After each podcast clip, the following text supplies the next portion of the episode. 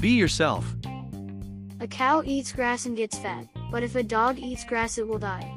If a rose smells better than tomatoes, it doesn't mean a rose can make a better stew. Never compare yourself with others. Run your race. What works for one person may be that which kills you.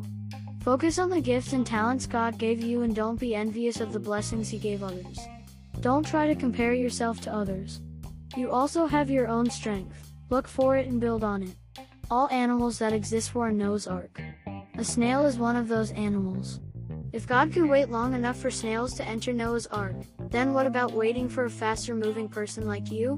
His door of grace and success won't close till you reach your expected position in life.